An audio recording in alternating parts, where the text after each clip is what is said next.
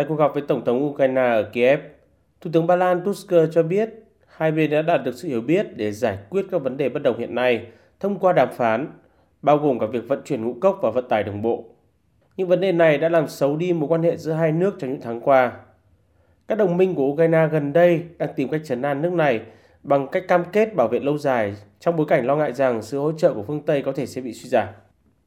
Thủ tướng Tusk, ờ, người đã trở lại nắm quyền vào tháng trước, đang muốn chứng tỏ sự thay đổi trong chính phủ sẽ không làm thay đổi chính sách chung đối với Ukraine.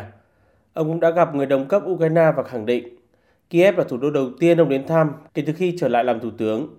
Thủ tướng Ba Lan coi các biện pháp ứng phó với cuộc xung đột hiện nay, bao gồm cả việc hỗ trợ Ukraine, là một trong những ưu tiên hàng đầu của Ba Lan.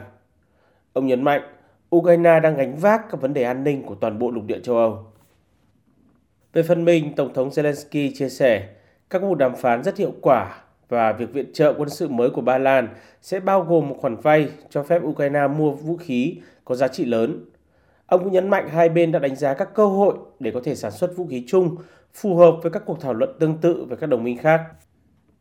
Nằm ở sườn phía đông của NATO, Ba Lan là một trong những đồng minh mạnh nhất của Ukraine kể từ khi cuộc xung đột nổ ra.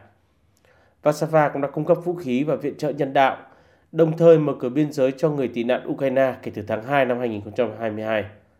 Tuy nhiên, mối quan hệ này đã trở nên xấu đi vào năm ngoái khi xuất hiện sự cạnh tranh về kinh tế, đặc biệt là các vấn đề nông sản giữa hai nước, dẫn tới người dân Ba Lan đã chặn ở các cửa khẩu biên giới, làm ảnh hưởng đến việc ủng hộ và viện trợ cho Ukraine. Thậm chí có thời điểm Ba Lan và một số quốc gia châu Âu đã cấm nhập khẩu ngũ cốc từ Ukraine vì các tranh chấp thương mại. Mặc dù các cuộc biểu tình của Ba Lan đã chấm dứt, tuy nhiên Thủ tướng Tusk cũng khẳng định Warsaw muốn giúp đỡ Ukraine về mặt kinh tế, nhưng không được gây thiệt hại cho các doanh nghiệp của Ba Lan. Kiev cần điều tiết tốt hơn ngành vận tải đường bộ của mình.